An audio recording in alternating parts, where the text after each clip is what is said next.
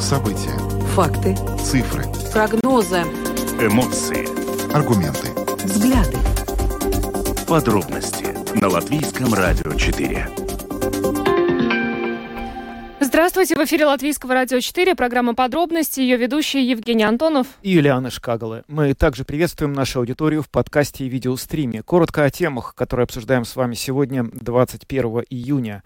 Мы начинаем с истории, которая буквально была главным, э, главной новостью последние полторы недели. Семилетняя Юстина Рейникова была, сначала она пропала, и вот накануне она была найдена убитой. Сегодня по подозрению в убийстве были арестованы ее отец и мачеха. И мы начнем с того, что мы связываемся с одним из тех людей, кто искал ее на протяжении почти всего этого времени, представителем службы, который занимался поисками девочками, и обсуждаем, собственно говоря, как получилось так, что так долго не могли ее найти, и насколько люди, которые могли стать свидетелями, помогали тем, кто в этих поисках участвовал. Ну, а затем мы поговорим о э, деньгах, которые были найдены э, для сферы здравоохранения. Мы вас уже информировали о том, что э, правительство договорилось и выделило сфере здравоохранения в этом году дополнительно 140 миллионов евро. Э, эти деньги э, нашли э, в других министерствах. Кришин Искаринч тогда сказал, что правительство сработало как команда, и деньги были найдены. Но э, вчера вскрылся один э, нюанс. Оказывается, 8 миллионов евро евро на здравоохранение забрали у Министерства образования. И здесь э, нужно э, ну, вспомнить э, то, как учителя, собственно, этих денег добивались. И вот против этого выступили и профсоюз учителей, и Союз свободных профсоюзов. Сегодня мы эту тему с вами тоже обсудим. Ну а затем поговорим о санкциях. А, дело в том, что банк Светбанк выплатит более 3,4 миллионов долларов а, за сделки, которые нарушают а, санкции, которые введены из-за оккупации Крыма России. И соответствующего соглашения банк достиг с Министерством финансов США. Непонятно, как так получилось, но мы сегодня свяжемся с банком, и он нам, как я надеюсь, все расскажет. Сегодня депутаты Сейма разбирались с ценами на продукты питания, а именно на заседание комиссии по запросам э, были приглашены различные негосударственные организации, э, в частности и э, торговцы продовольствием. Им был задан один очень конкретный и простой вопрос. А обоснован ли рост цен на продукты питания? Поскольку мы видим сейчас, что темп инфляции снижается, а вот цены на продукты в магазинах не слишком. И сегодня с этим вопросом депутаты на заседании комиссии разбирались, и вот мы представим представим вашему вниманию комментарий с ответом на вопрос, обосновано ли удорожание продуктов питания. Ну а завершим мы нашу сегодняшнюю программу небольшим анонсом. Дело в том, что Латвийское радио 4 отправляется в специальную поездку в Резакне, откуда проведет прямой эфир уже завтра. Что там будет, э, с кем наши коллеги будут разговаривать, какие сюрпризы они приготовили для вас, уважаемые радиослушатели. Об этом нам прямо в прямом эфире расскажет наш коллега Андрей Хуторов, который, собственно, и будет там находиться. Видеотрансляцию нашей программы смотрите на нашей странице LR4LV, на платформе RusLSM МЛВ и в Фейсбуке, на странице Латвийского радио 4, на странице платформы РусЛСМ. Слушайте записи выпусков программы «Подробности» на крупнейших подкаст-платформах. Наши новости и программы можно слушать теперь и в бесплатном мобильном приложении «Латвия с радио». Оно доступно в App Store, а также в Google Play. Ну а далее обо всем по порядку. Самые актуальные темы дня.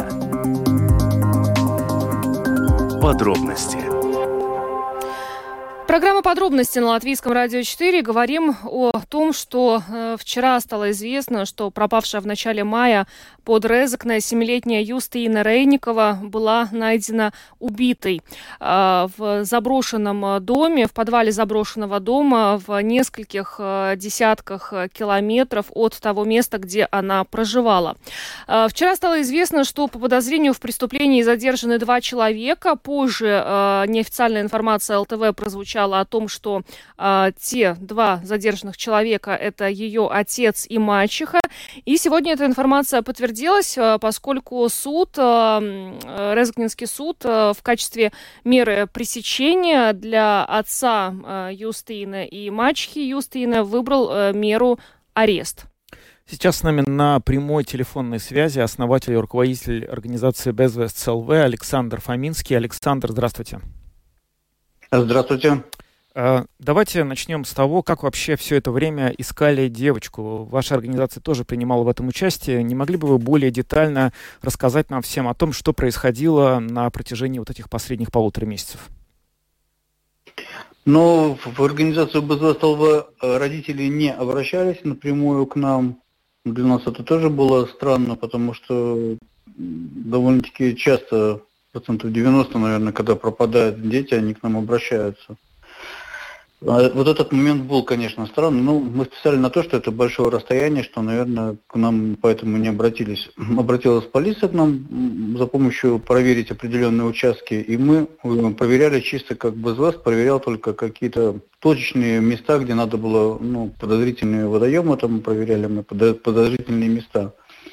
Мы участвовали четыре раза, на четвертый раз мы делали большие, такие, хотели сделать большие массовые поиски, с привлечением большого количества людей, но, к сожалению, не удалось собрать, так я думаю, был, был хоккей, и все были переключены на другое но... мероприятие, и мы участвовали, вот, прочесывали участки, которые, ну, которые мы, нам показала полиция, которые надо было проверить. Угу. Но вот э, до того места, где в итоге э, было найдено тело э, Юстины, я так понимаю, что э, не дошли, да? Это примерно около 70 километров от того места, да, Роговки? Не, не, нет, конечно, так далеко. И, и вы поймите, когда БЗВАС ищет, БЗВАС ищет человека, который заблудился, упал, стало плохо, стало плохо, он лежит или ну, погиб, но мы не ищем закопанных людей или mm-hmm. где-то там в таком состоянии. То есть э, у нас нет такого опыта. Мы ищем только людей, которые как бы упали, заблудились и тому подобное. Если живых, то ищем с, тепло, с тепловизорами и прочесыванием. Если уже не живых, то тоже прочесыванием.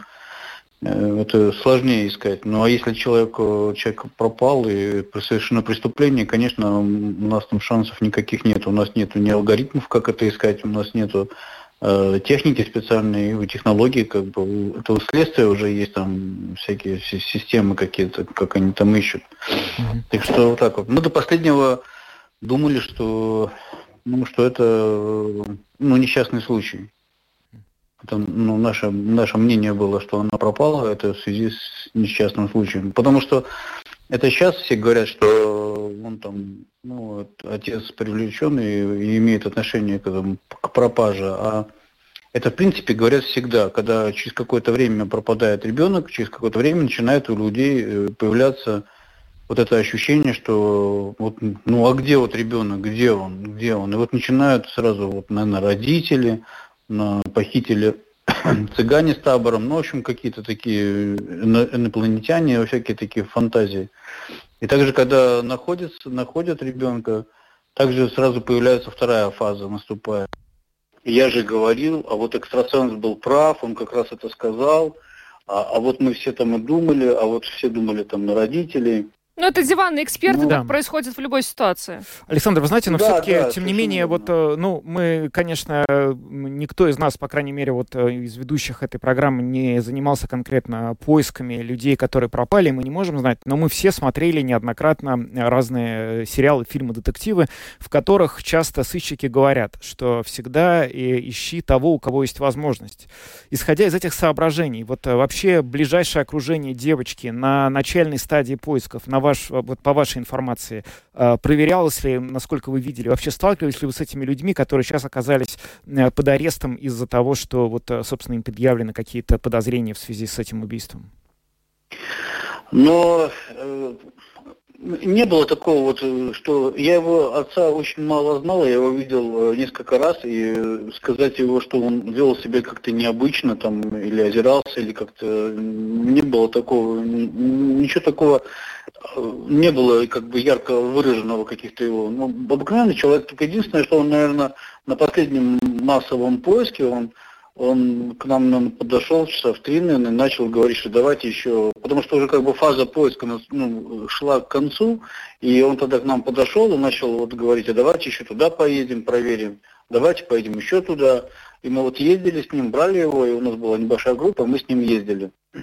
Конечно, это вот морально это не просто и тяжело. То есть ты с человеком общаешься, ты искренне приехал к нему из Риги помочь, да, и ну, целый день проходил там по жаре, а потом в итоге он, человек, который с тобой рядом ходил, оказался, что убийца своего, своего ребенка. Конечно, это морально это неприятно и тяжело это воспринимать. Угу. Ну, как вот нам, как волонтерам, как добровольцам.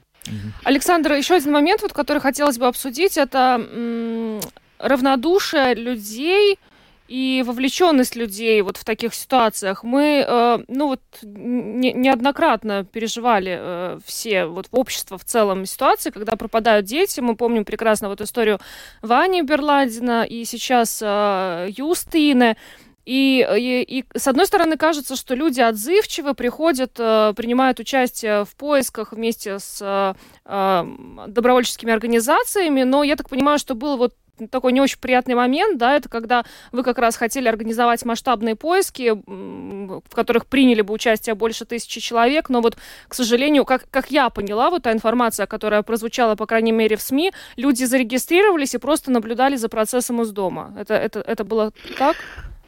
Да, было, к сожалению, это было так, что какая-то часть людей, когда мы начали поиски, она включилась, мы не могли вначале понять, почему, ну, как бы людей количество зарегистрированных много включено, мы видим, как точки ну, работают, но не видим этих людей здесь, ну, в лесу, грубо говоря. И вот, да, был такой момент, где-то, наверное, порядка 400 или 500 человек было включено онлайн, и получалось, как будто, как будто они как бы, ну, ты когда включаешься в эту аппликацию, ты как бы, грубо говоря, видишь, ну, как другие работают, да, и вот это, конечно, было непонятно, что люди включились, но я не знаю, это так они, это или они просто по незнанию скачали и, ну, и использовали, или просто смотрели, сидели. Вот это, это большой вопрос, да. Вы впервые сталкиваетесь? Ну, видите, мы большие поиски стараемся после Ивана Берладена не делать, да, то есть мы редко очень делаем большие поиски, потому что большие поиски это, это большая тяжелая работа, это ответственность большая, это надо людей провести инструктаж, научить их искать, что мы ищем, как мы ищем, что делать, поставить своих людей в цепь, ну, вместе с ними. Потому что если ты не дашь каких-то инструкций, не научишь человека, ты просто скажешь, ну иди в лес, он там еще заблудится, то есть и он там останется. Из этого мы своими стараемся волонтерами, обученными людьми, которых мы обучаем, э, как бы эту цепь, э, ну, дать им старших, чтобы они были ну, подконтрольны, чтобы они не заблудились сами.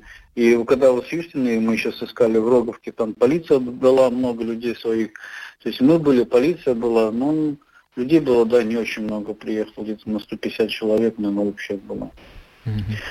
Но э, это не к тому, что это, это бессмысленно искать. Я считаю, mm-hmm. что это очень важно искать. Просто я списываю это, наверное, на хоккей, на ну, такое, и на, и на большое расстояние, потому что по топливу, конечно, это большие расходы доехать из Риги до, до. Но, с другой стороны, мне обидно, что почему вот из Риги было на 80%, а из Даугавпилса из Резекна никого практически не было. Вот это мне непонятно, что они, ну...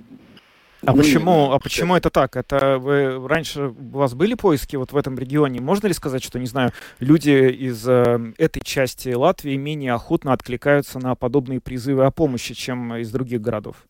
Это типично как-то?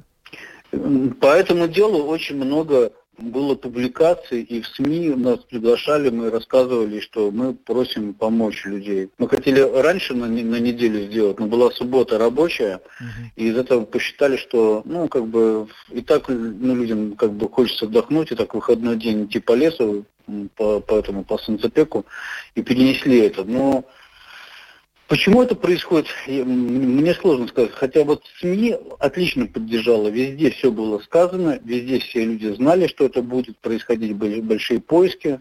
Ну, всегда есть такие какой-то процент маленьких людей, которые говорят, это бессмысленно, мы уже ищем неживого человека. Ну, мы не позиционировали, что мы себя, что мы ищем живого человека, но мы ищем ребенка, который, если погиб, то мы исходили из того, что он погиб и где-то находится в лесу, или там на обочине, то есть мы могли бы большой шанс ее найти. Потому что если ты находишь, даже сейчас вот то, что вот нашли ребенка, ну, быстро, оперативно, ну, как это можно, да, сказать, то следствие наверняка будет намного больше аргументов причины смерти, смерти установить, и то есть э, понять вообще, что произошло. Не с его слов, а из-за экспертизы, которые могут сделать ну, криминалисты.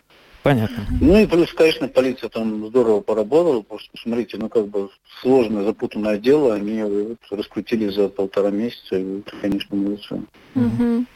Что ж, Александр, спасибо вам большое за комментарии, спасибо за вашу работу, которую вот вы постоянно проделываете вместе с добровольцами, с командой самоотверженно в поисках э, пропавших людей. Александр Фоминский, э, основатель и руководитель организации Безвест ЛВ, был с нами на прямой связи. Еще раз благодарим вас и всего доброго.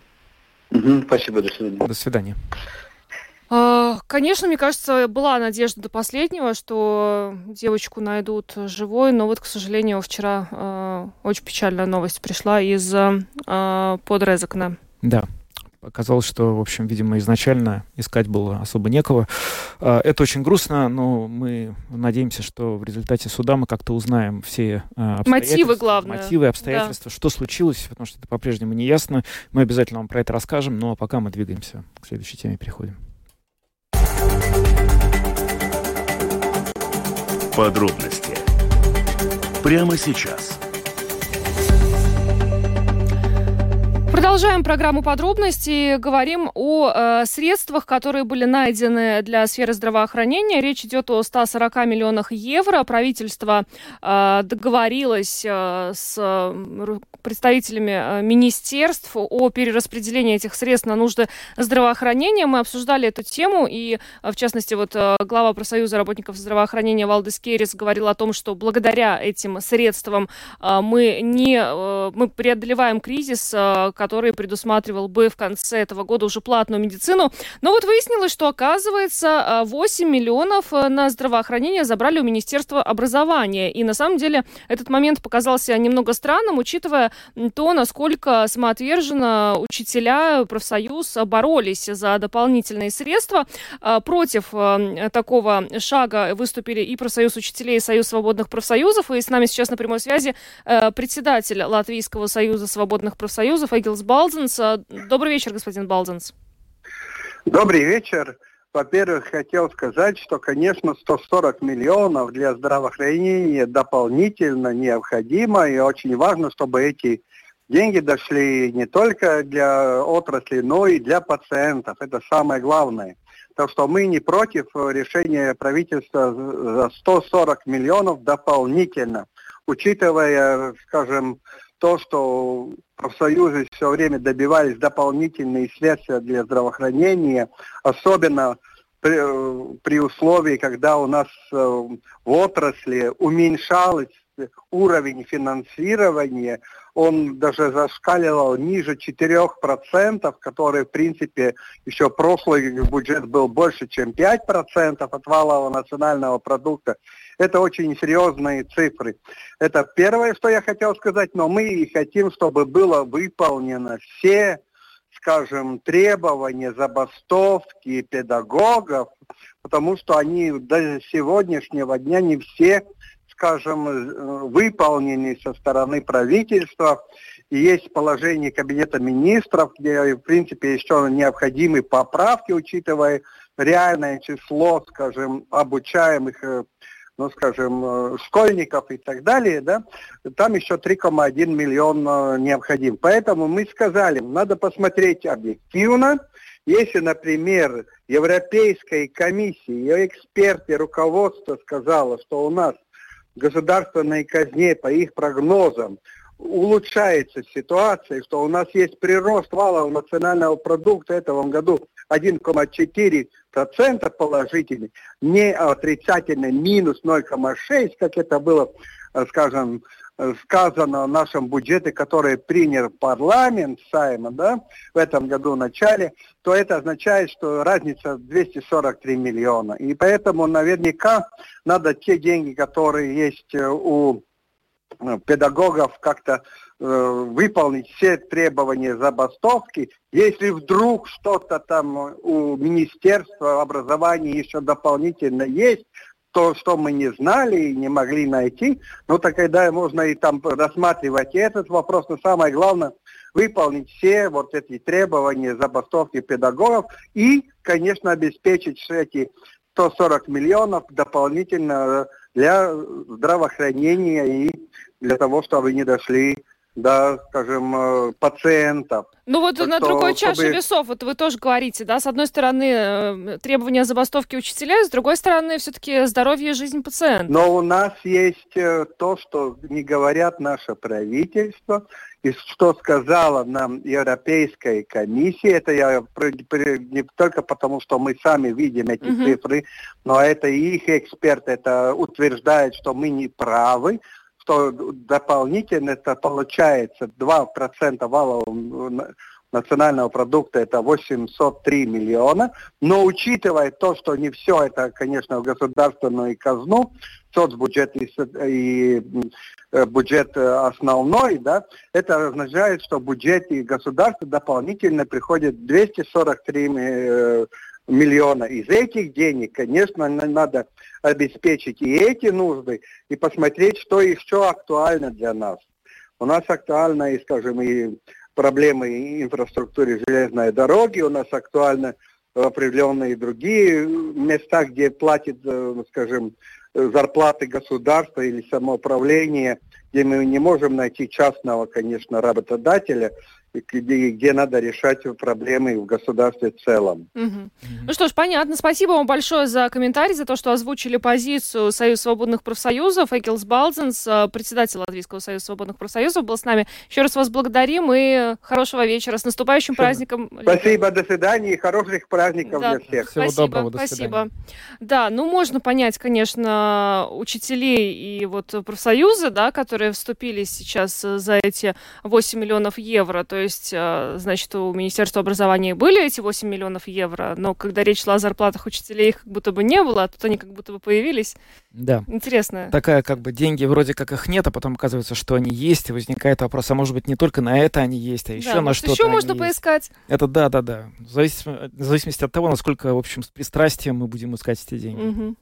Ну что ж, будем смотреть э, за тем, как э, дальше все получится. Будем надеяться, что денег, которые выделены, хватит на финансирование здравоохранения. Но пока мы переходим к нашей следующей теме. Самые важные темы дня. Подробности – А,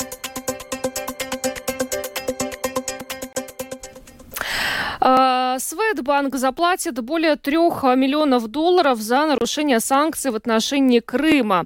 А, оказалось, что в 2015 и 2016 годах э, клиент э, латвийского Светбанк использовал его интернет-банк с IP-адреса в Крыму для отправки платежей лицам в Крыму через американские банки-корреспонденты. И, как указывает э, Управление по контролю за иностранными активами Министерства финансов США, до аннексии Крыма России в 2014 году Светбанк привлек к Крыму клиента из судоходной отрасли, которому принадлежали три предприятия, каждая из которых имела счет э, в Светбанк. Ну вот все подробности, надеюсь, мы сейчас узнаем у представителя Светбанк Яниса Кропса, который с нами сейчас на прямой связи. Э, Янис, добрый вечер.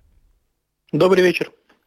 Яниш, скажите, пожалуйста, что это за история вот э, с таким э, неожиданным штрафом? Получается, что э, вот такие строгие процедуры и нормативы контрольные банка Светбанк не справились и не смогли отследить вот это вот нарушение, за которое теперь вы оштрафованы на такую сумму? Ну, не совсем так, потому что, во-первых, это не то, что неожиданно, потому что, например, мы уже в 2020 году сообщали и высылали пресс-релиз на то, что через нашего юридического консультанта Clifford Chance мы как сказать, анализировали все исторические сделки, транзакции, клиентуру и все такое, потому что, конечно, хотелось разобраться, чтобы ну, точно разбираться уже, что случилось, где могли бы быть какие-то ошибки.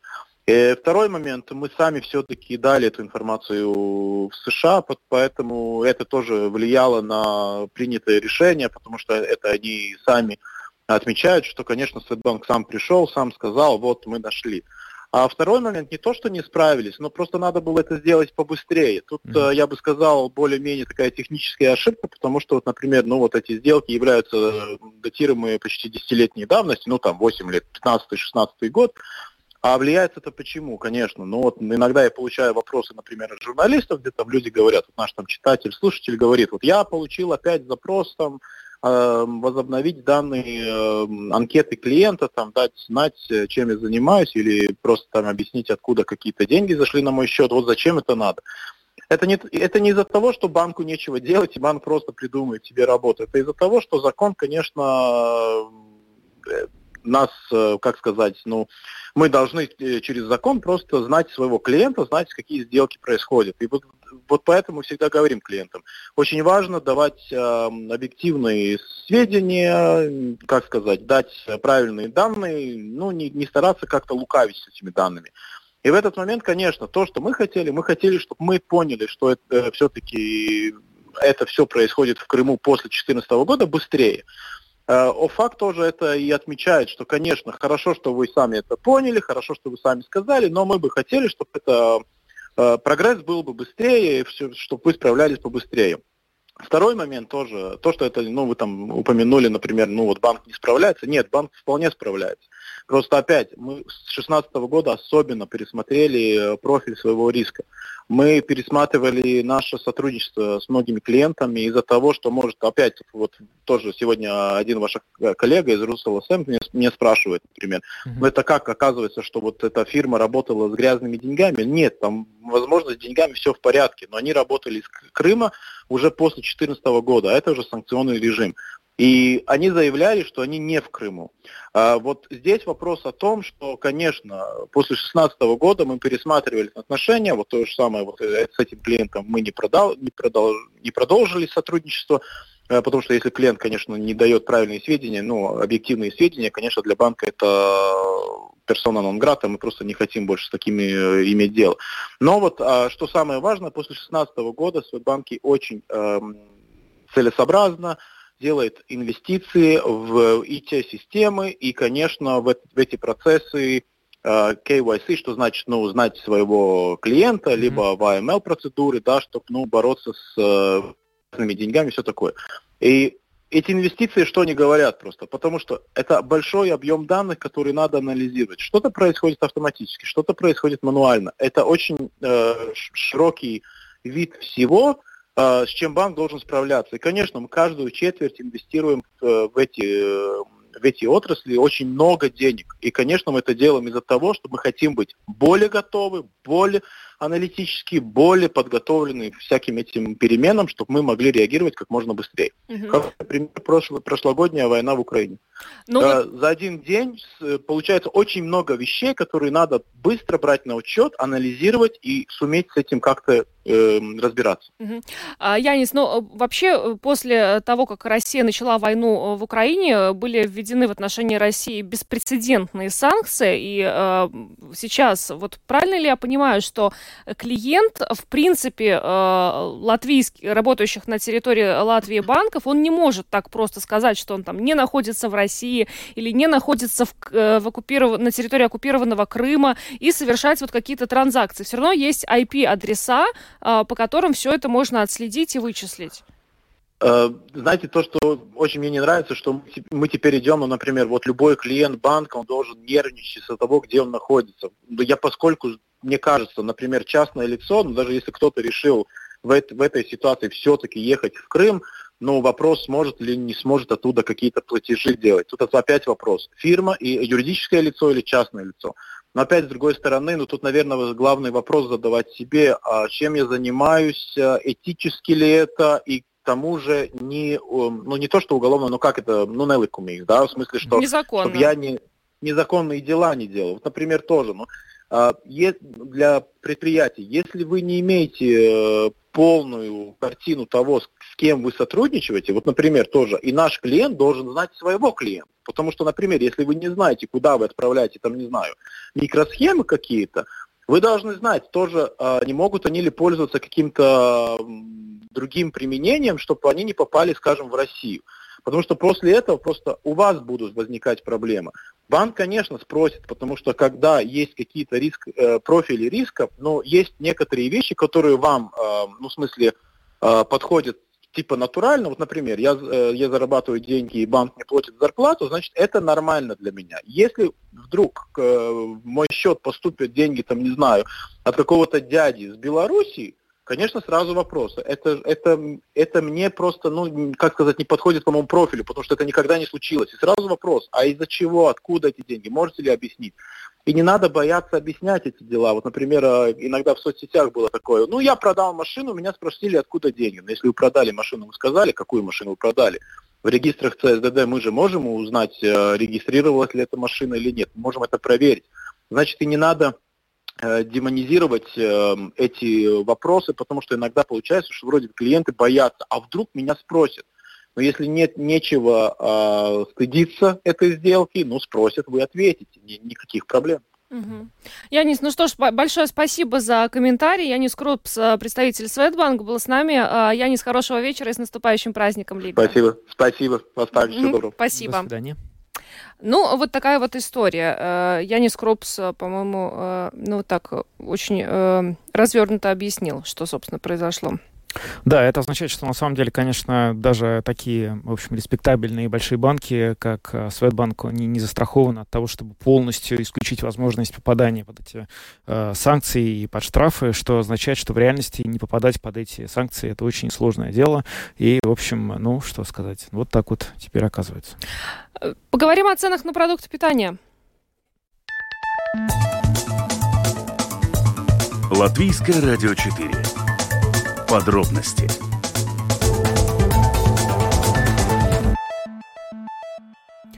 В Сейме Латвии сегодня прошла дискуссия о том, насколько обосновано повышение цен на продукты питания. Да, дело в том, что э, мы видим сейчас э, спад э, темпов инфляции, причем достаточно существенный. Если мы посмотрим, что у нас было на пике, это около 22%, то сейчас вот по последним данным уже было 12%. И казалось бы, почему не дешевеют продукты питания? И обосновано ли удорожание продуктов питания? Сегодня этим вопросом озаботились депутаты комиссии Сейма по запросам, куда представили, пригласили представителей определенных сфер, организаций, которые как раз вот э, и занимаются торговлей продовольственными продуктами. И сегодня нам э, результаты э, встречи прокомментировал исполнительный директор Ассоциации торговцев продовольственными товарами Норис Крузитис. Действительно, есть ли есть основания полагать, что это удорожание, которое мы наблюдаем уже в течение довольно длительного времени, может быть необоснованным? Да, сегодня в Сайме пieprasījuma комиссия приглашены были все организации, которые относятся к этому вопросу. Это общественные организации, торговцы и государственные организации, там конкуренции с падоме, регуляторы и другие министерства. И здесь, конечно, вопрос обоснованно, не обоснованно, конечно, все цены обоснованы. Вопрос только то, почему в этой ситуации не видно такого резкого спада цен на полках. Это самый такой, ну, важный вопрос. То есть спад темпов инфляции мы видим, а спад цен на продукты в магазинах мы не видим, правильно я понимаю? Да. И, и, и здесь вопрос, искать виноватого, конечно, всегда возможно, но понять, как образуется и почему такая ситуация. И вот это была сегодняшняя цель, понять, какая ситуация могут быть в будущем, э, в ближайший период. И вот удалось ли найти ответ на вопрос, почему эти цены не снижаются, несмотря на спад темпов инфляции? Ну, во-первых, э, конечно, цены в полках образуются, начиная, скажем, с поля до плаукта. Угу, до полки магазина, там да, еще несколько этапов. И, и, и, конечно, торговцы только одна часть э, образования цен. Но ясно то, что сейчас мы все страдаем от того, что у нас очень большие были предыдущий период измаксис. Расходы. Ра- электричество, расходы, да? Нет, ну, именно идет вопрос на расходы электричества. Если мы сейчас уже видим, что электричество, цены на электричество упали, но в сравнении, если мы сравняем э, с 2021 э, годом, даже эти цены сейчас на полтора-два раза больше, э, чем в 2021 году. И значит, сразу ожидать, что цены будут падать на продовольственные продукты, но это, конечно, такой индивидуальный вопрос, как каждое предприятие могут это сделать. Есть разные договора, долгосрочные, есть которые в свободном рынке, есть которые... И здесь э, вопросы и торговцев, и вопрос и, и производителей. И, конечно, только этот один, ну, можем сказать, такой нюанс, ну, уже показывает, что это влияние на цены еще сейчас, когда уже, скажем, цены э, начинали падать. И э, это объясняет то, что сейчас каждому разная ситуация. Сказать, что кто-то делает необоснованно, тоже без каких-то аргументов это невозможно сказать. И здесь, если мы смотрим на будущем, конечно, мы все ожидаем, что эти цены, влияние на цены, конечно, будет, эти цены будут падать. Но это происходит каким-то с опозданием.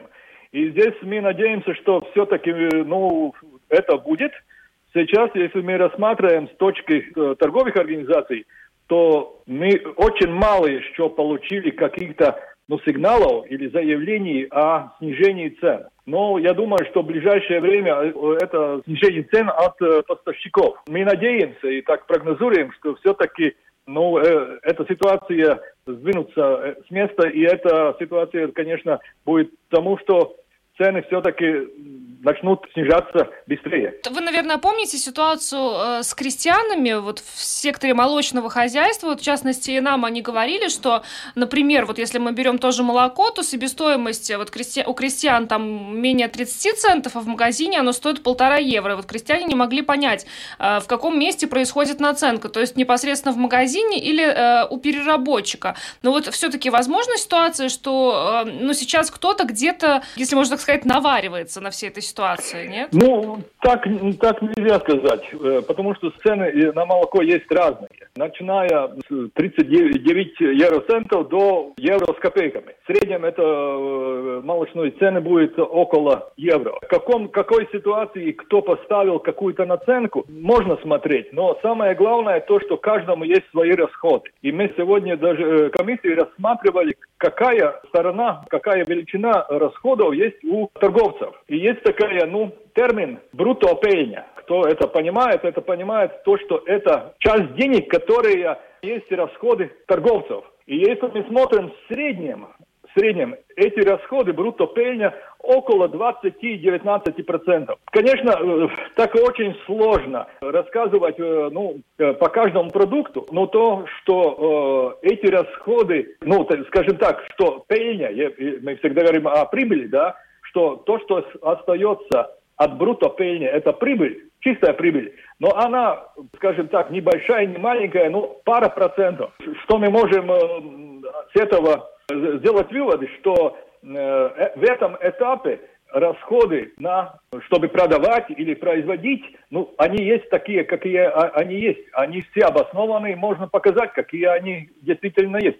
Это была самая ну, ну, важная часть э, этого разговора. Если мы смотрим на, на чистую прибыль, ну, эти прибыли ну, торговцев в больших сетях около 2,7-3%. Покупатели, жители нашей страны э, могут надеяться, что в скором времени они почувствуют снижение цен на продукты питания. Ну, мы можем так прогнозировать. Ну, конечно, очень, очень такая, ну, важная такая психологическая такая ситуация. Ну, мы каждый день слышим, что есть, ну, какие-то катаклизмы. И есть какие-то ситуации, которые э, сигнализируют э, то, что, ну, в осени опять будут большие цены и так далее на продовольственные продукты. И здесь это все повлияет то, что, ну, как-то э, все части как-то опасается снижать, уже боясь, что в каком-то будущем периоде да, цены опять будут идти вверх. И здесь надо э, очень прямо сказать, что когда есть ситуации, когда можно снижать цены в любом этапе, и, или это производитель, или это торговец, это надо делать очень быстро, реагируя на эту ситуацию. И здесь э, об этом мы говорили, и здесь э, я думаю, что это надо повторять, повторять, что это надо реагировать и не ждать, и как-то как, как, накоплять какие-то будущие заудаюмые компенсации. Убы, убы, компенсации убытков, да. Да. Это был Норис Крузитис, исполнительный директор Ассоциации торговцев продовольственными товарами, который рассказал нам о том, как прошло сегодняшнее заседание комиссии, где торговцы э, должны были убедить депутатов Сейма, что удорожание продуктов питания обосновано, но, очевидно, им убедить э, депутатов не удалось. Потому что глава э, комиссии Сейма по запросам э, Хасама Бумери после заседания сказал, что в настоящее время нет четкого обоснования для повышения цен на продукты питания ни со стороны производителей, производителей, ни со стороны торговцев. И в связи с этим Совет по конкуренции начал мониторинг рынка продовольствия, в том числе повышенное внимание будет уделено основным продуктам питания, таким как хлеб, молоко, овощи, чтобы проследить, как меняется цена товара на пути с э, конвейера до полки магазина. То есть я предполагаю, если э, действительно э, повышение цен было где-то необоснованным, то скоро мы это снижение ощутим после э, вот этого мониторинга Совета по конкуренции? Будем надеяться, это вопрос времени. Ну а мы можем поговорить о прекрасном уже прямо сейчас. И прекрасно это, конечно, Латвийское радио 4 и его визит в город Резекне. Наши коллеги буквально сейчас едут туда, и уже завтра будет специальный прямой эфир из э, специальный прямой эфир программы Домская площадь из этого города. С нами сейчас на связи Андрей Хуторов, ведущий программы Домская площадь на Латвийском радио 4, который завтра будет в Резекне. Андрей, привет. А, добрый день, Евгений. Э, приветствую, Юлиана. Здравствуйте, уважаемые радиослушатели. Извините за небольшую задержку. Чуть раньше мы планировали с вами созвониться, но, оказывается, время ремонтов вносит свои коррективы. А, неожиданно попали в дорожную пробку. Только что проехали а, Екапилс и находимся на прямом пути действительно в Резекне и вместе с Яной Ермаковой, соведущей с э, Натальей Пориэтой, продюсером. Прямо сейчас мы едем в Резекне за настроением, за настроением праздника. Поговорим в прямом эфире о том, что такое Лига по-латгальски. Ну, mm кто лучше всех может об этом рассказать? Конечно же, организатор праздника и профессиональный банщик. Означает ли, что кого-то из нас попарят? Ну, услышите завтра.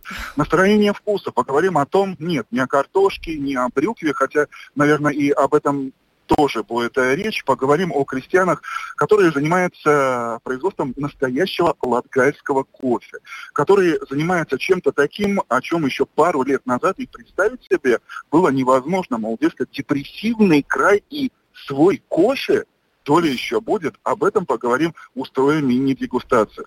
Поговорим и узнаем настроение хозяина города, пообщаемся с э, мэром господином Барташевичем, но больше, наверное, будем говорить о большой глобальной латвийской политике. Буквально накануне э, мэр города стал соучредителем официально зарегистрированной новой политической силы. А почему, что, как, зачем и э, Арезекне поддерживает этот выбор? А еще, а еще у нас будет много живой музыки. Придут э, в студию музыканты, кто с гитарой, кто с какими-то другими э, инструментами, пусть останется небольшим сюрпризом, будет и душевный разговор. Душевная, настоящая, та самая латгальская песня под лигу, которая многих объединяет. И объединит, я надеюсь, и вас, и нас завтра 7 до 10 часов утра в прямом эфире а, мы вначале с коллегой смеялись, как называть наш завтрашний эфир, а, простая площадь или домскими словами, потому что это будет такой симбиоз двух программ «Домская площадь» и простыми э, словами с 7 до 10. Но все-таки решили, что это будет предпраздничный особый выпуск, особым настроением программы «Домская площадь». Так что присоединяйтесь. Что я могу сказать? Завтра в 7 часов. Да, на этой волне. Андрей, ну такая насыщенная у вас а, программа. Получается, что вы, э, по сути, везете праздник э, Лигу в Резекне, да, потому что обычно люди празднуют 23-го, а у вас завтра Ела Гошина, да, в эфире в 7 утра. У нас уже Ела Гошина началась прямо сейчас. А, у вас уже? В ожидании вот этих безумных пробок нет, нет, нет. У нас с тобой только квас, сыр, это все тоже будет на праздничном столе. Но у нас полный багажник. Спасибо моим коллегам замечательным а, лиговских букетов. Э, я так понимаю, что спать, наверное, нам сегодня не удастся, потому что остаются технические еще некоторые моменты, и э, букеты, венки, все это будет. Э, Здорово. Страшно представить, коллеги, как много всего, чего происходит за этим эфиром. А, а что получится, для нас это тоже большая загадка. Пока. Андрей, ну мы желаем э, хорошего эфира, прекрасного настроения. Пусть у вас все получится. Завтра э, подключаемся к э, Латвийскому радио 4 в 7 утра. Спецэфир из Резекна. Андрей Хуторов, э, ведущий программы «Домская площадь» на Латвийском радио 4, был с нами.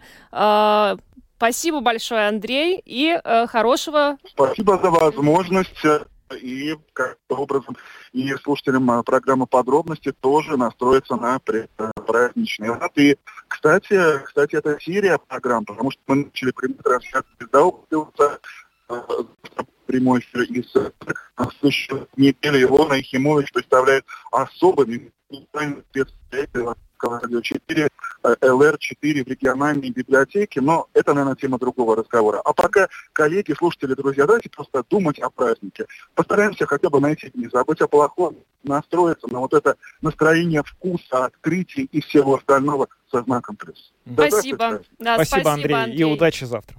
Спасибо. Спасибо. Да, Андрей Хуторов, э, ведущий программы «Домская площадь» на Латвийском радио 4. Э, Прямо вот в пути сейчас э, коллеги находятся уже. Если проехали Екапил, значит, уже на территории Латгалии. Так что скоро будут на месте. Завтра подключайтесь. Ну, а мы на этой такой вот положительной ноте завершаем сегодня программу. С вами были Евгений Антонов, Юлиана Шкагла. звукооператор Регина Безеня, видеооператор Роман Жуков. Хорошего вечера. До свидания.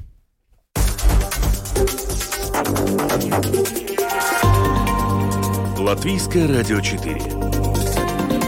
Подробности по будням.